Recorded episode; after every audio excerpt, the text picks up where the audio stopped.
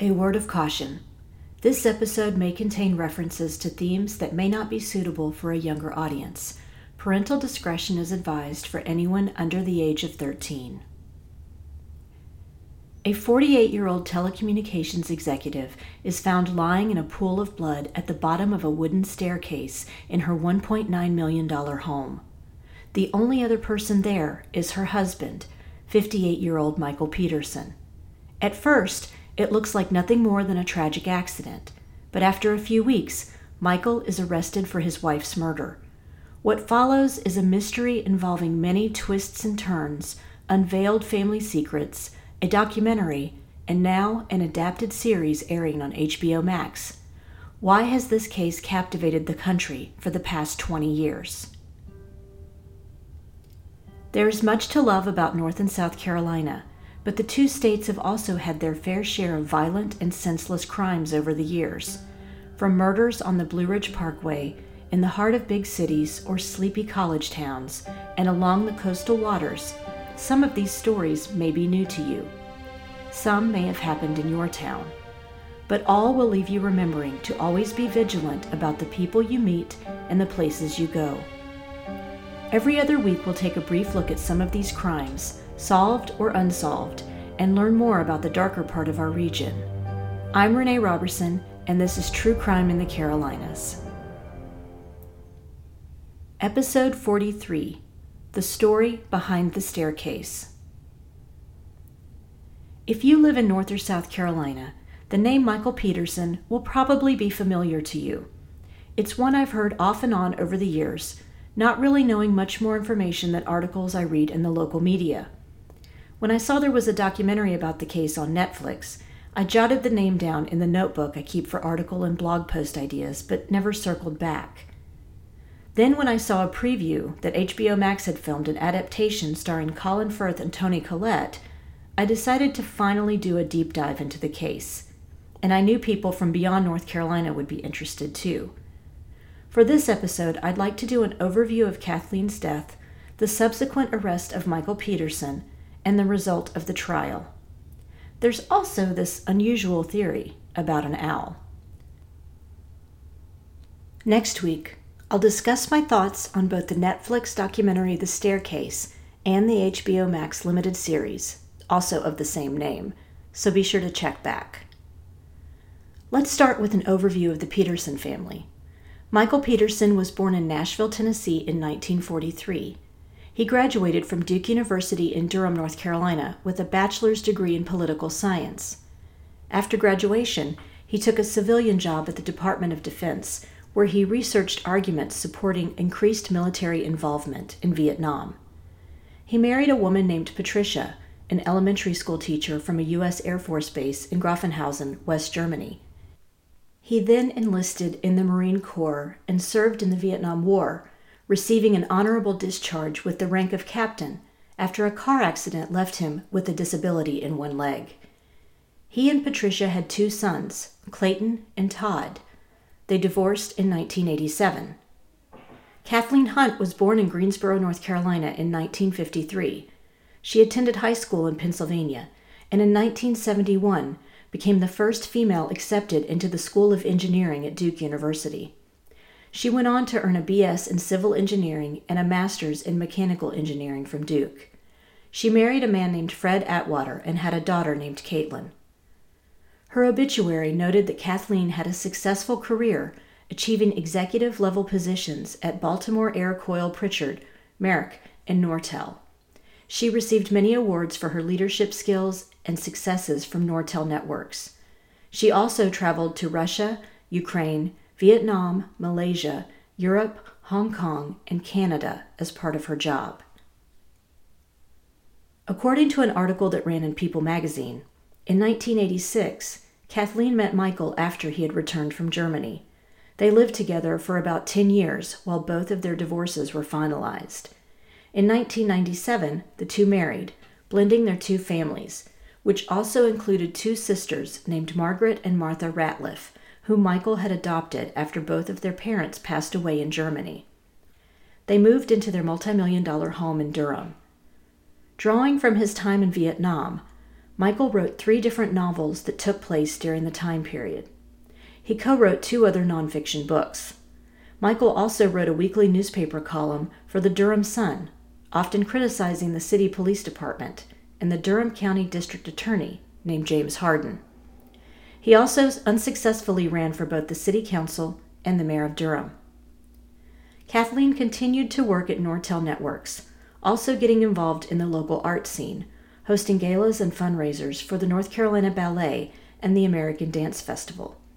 According to friends, she enjoyed staying busy, although her high stress job at Nortel often weighed on her, along with helping support their five children, who were all young adults at the time. On the night of December 8, 2001, Michael and Kathleen were celebrating. He had learned that a Hollywood studio was interested in optioning a novel he had written featuring World War II. They drank champagne, watched a movie, and then headed outside to enjoy wine by their pool. Around 2 a.m., Kathleen made the first move to go inside, since she had to work the next morning. A little after 2:30 in the morning, Michael placed a call to 911, telling the operator that he had just come inside the house to find Kathleen at the bottom of the stairs. Based on the recording of the call, he sounded panicked and was breathing heavily. He said she was unconscious but still breathing.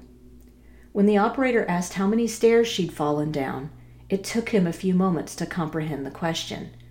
He finally answered, About 15 or 20. She was lying in a pool of blood, and there was blood spatter on the walls above the stairs. By the time first responders had arrived on the scene, Kathleen was no longer breathing. Michael concluded she must have slipped and fallen on the stairs after drinking too much alcohol combined with Valium. Kathleen's toxicology report showed that she had a blood alcohol level of 0.07%. The state medical examiner determined Kathleen had suffered multiple blows to the back of her head and had wounds to her back, arms, hands, and wrists. Kathleen's side of the family, and all of the Petersons' combined children, at first stood behind Michael's version of the accident. But when the district attorney's office conducted a full search of the Peterson home a few weeks later, they found a cache of pornographic images on Michael's computer featuring men and emails showing he had been engaging in sexual activity with men in the area. They concluded Kathleen must have stumbled upon the images and confronted Michael, and he killed her in a fit of rage. He was arrested a few weeks after her death on December 20th, 2001. Michael quickly hired a high profile defense attorney from Charlotte. David Rudolph had also represented Carolina Panthers football player Rae Carruth after he was arrested in the murder for hire plot involving his girlfriend Cherica Adams and her unborn child. Once Michael was arrested, Kathleen's daughter from her first marriage, Caitlin, became convinced Michael must have murdered her mother. Kathleen's two sisters felt the same way. They wondered if Kathleen's injuries could have been caused by blows from a fireplace blowpoke, which had gone missing from the home at some point. Michael's defense team adamantly said Kathleen had been aware of Michael's bisexuality and was fine with it. Kathleen's family disagreed. Michael's two sons and adopted daughters stood by him. And then the information about how the two daughters' mom, Elizabeth Ratliff, was found at the time of her death emerged. David Rudolph and his team were stunned. Remember, Elizabeth was a friend of Michael and Patricia Peterson back in Germany. Elizabeth's husband had died in a military operation in 1983. Two years later, Elizabeth was found dead at the bottom of her staircase by her nanny. Her two children were toddlers at the time. Michael had supposedly been the last person to see Elizabeth the evening she died. An autopsy on Elizabeth concluded she died from an intracerebral hemorrhage resulting in her fall down the stairs. This would be brought up by the prosecutor once the trial began. Before we continue, let's take a quick break to talk about our sponsor. I've always enjoyed writing fiction, but I didn't really get serious about it until I was in my 30s. After submitting to the WOW Flash Fiction Contest a few times, I was thrilled when I placed as a runner up with my piece titled In the Depths.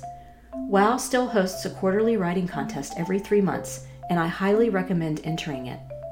The entry fees are minimal, and you can also purchase a critique to get feedback on your story once the contest concludes. The mission of this contest is to inspire creativity, great writing, and provide well rewarded recognition to contestants.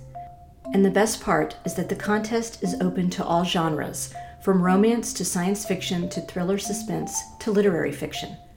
The Spring 2022 Flash Fiction Contest with literary agent Sharon Pelletier with DG&B Literary Agency closes soon on May 31st, so go ahead and get your entry in. You can learn more at wow-womenonwriting.com and click on the contest tab.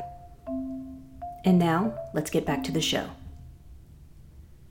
Here is an overview of Michael Peterson's trial based on a timeline I found from the News and Observer in Raleigh. Jury selection began on May 5, 2003. The trial began eight weeks later on July 1st.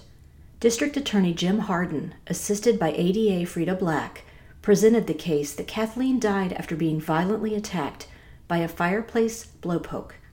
Defense attorney David Rudolph maintained Kathleen died from an accidental fall.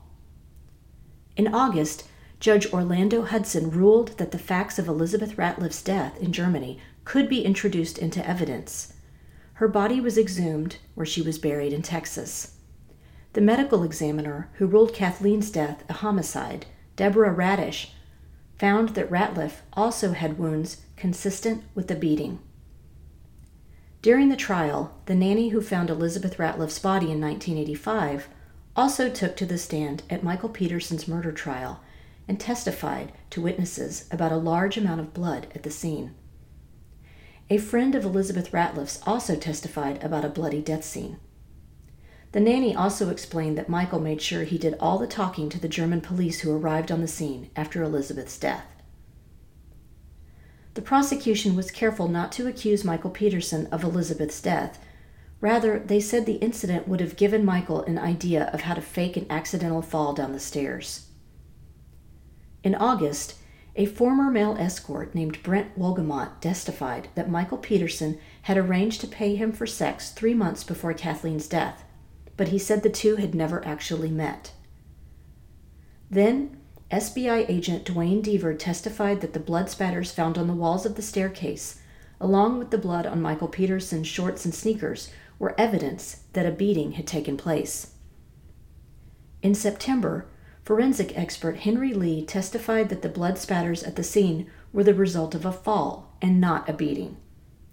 Later that month, David Rudolph announced the fireplace blowpoke that had been missing from the Peterson home had been discovered in a basement garage by Michael's son Clayton. It was covered in dead bugs and spider webs. Michael Peterson's trial is listed as one of North Carolina's longest trials. On October 10, 2003, after four days of deliberation, the jury found Michael Peterson guilty of first degree murder. The judge sentenced him to life in prison at Nash Correctional Institution without the possibility of parole. But this was far from the end of Michael Peterson's story. In October 2004, the Charlotte Observer reported that Kathleen's daughter Caitlin Atwater, along with her ex husband Fred, received $1.5 million in life insurance. Michael Peterson had been the beneficiary of Kathleen's policy through Prudential, but once he was convicted of murder, legal questions were raised about whether or not he could accept the money. He signed away any further claim to the proceeds in May 2004. In August 2008, a Durham attorney named Larry Pollard, who was a friend and neighbor of Michael Peterson, held a news conference where he shared his theory that an owl had attacked Kathleen Peterson before her fall down the stairs. An SBI report listed the presence of a microscopic feather mixed in with hair that Kathleen Peterson had clutched in her left hand at the time of her death. He believed that an owl had swooped down from a tree as Kathleen was walking back into the house on the night she died. It sunk its sharp talons into the back of her head, knocked her down, then sent her running inside. He said she must have passed out once inside, then got up and tried to head up the set of stairs, splattering blood on the walls and the staircase, and bled to death. He talked about how a local TV station had aired a story about two businessmen in nearby Apex who had been attacked by a territorial owl and an assault that had been caught on videotape. One of those victims appeared at the news conference to share his experience. The Durham district attorney at the time, David Saacks, said he had his doubts that the owl theory would help Michael's case, and he was correct. But on September 14, 2011, Judge Orlando Hudson granted David Rudolph's motion for a new trial, determining that SBI agent Duane Deaver misled the judge and jury in his testimony. Duane Deaver had stated that he had written more than 200 blood spatter reports for the SBI, and the SBI could only find 54. Experts who looked at the reports believed Deaver's blood spatter experiments were unscientific and designed to produce the answers Deaver wanted. Deaver also came under fire for insisting on the guilt of a man named Greg Taylor, who was convicted of the 1991 murder of a woman named Jacquetta Thomas. The only evidence linking Greg Taylor to Thomas's murder was a spot of blood found on the wheel well of the SUV Taylor had gotten stuck in the mud near a cul-de-sac. After the North Carolina Innocence Inquiry took on Taylor's case, they discovered that the substance found on the SUV's wheel well was not blood at all, but mud. Duane Deaver had failed to report the results of lab tests that would have exonerated Taylor. Duane Deaver was subsequently fired from the SBI. In February 24, 2017, Michael Peterson took an Alford plea to the reduced charge of manslaughter. He was sentenced to time served and set free. Although he still maintained that he had nothing to do with Kathleen's death, he acknowledged through the Alford plea that prosecutors had enough evidence to convict him of voluntary manslaughter. Michael lived with his first wife, Patricia, for two years, even though they were still divorced, until her death of a heart attack. Last summer, the News and Observer reported that the home Michael once shared with Kathleen was up for sale the 9,000 plus square foot house, built in 1940, sits on 3.4 acres and was listed for sale at 1.9 million. At the time of this article, tax records showed that the current owner was a clairvoyant and medium from New York. Michael is now 78 years old. He has written and self published two memoirs about his murder trial called Behind the Staircase and Beyond the Staircase the listing for the books on Amazon state that all proceeds go to charity. Back in August 2008, Kathleen's daughter Caitlin was awarded a $25 million judgment in the wrongful death case against Michael Peterson. Michael has claimed to not have any money, so any money he would make off book sales or film rights would be taken by this judgment. Defense attorney David Rudolph told an audience at CrimeCon in New Orleans that Michael lives in a ground floor apartment in Durham with no stairs, and that was a really important accommodation. This brings us to the conclusion of this week's episode of True Crime in the Carolinas. Join me next week as I discuss the HBO Max series The Staircase and the Netflix documentary of the same name. If you enjoyed this episode, please do me a favor and give it a five star rating wherever you listen to your podcasts. We're also now on Instagram, Facebook, and YouTube so please like our pages and get started on a discussion of the missing people profiled on the show. Would you like to buy me a coffee? I'll take a cold brew with oat milk anytime, thank you very much. But seriously, since this is an independently produced podcast, I'm looking into various crowdfunding platforms. Right now, I'm working on creating a new website that will be much more functional and interactive and include bonus content. I'm really excited about it. I've listed a fundraising goal over at buymeacoffee.com slash Renee Robertson to help me cover the cost of the new site. I'll put a link in the show notes. This isn't a subscription service, although I'm considering creating one through Patreon. For now, you can donate as little or as much as you like. Every little bit helps. Do you know of a missing persons case in North or South Carolina that you think should be covered? Email me at missinginthecarolinas at gmail.com with any details you can share. Cover art for this podcast was designed by Macintosh Multimedia. All episodes are researched and written by me, Renee Robertson, with sound editing provided by Mia Robertson. Thanks so much for listening.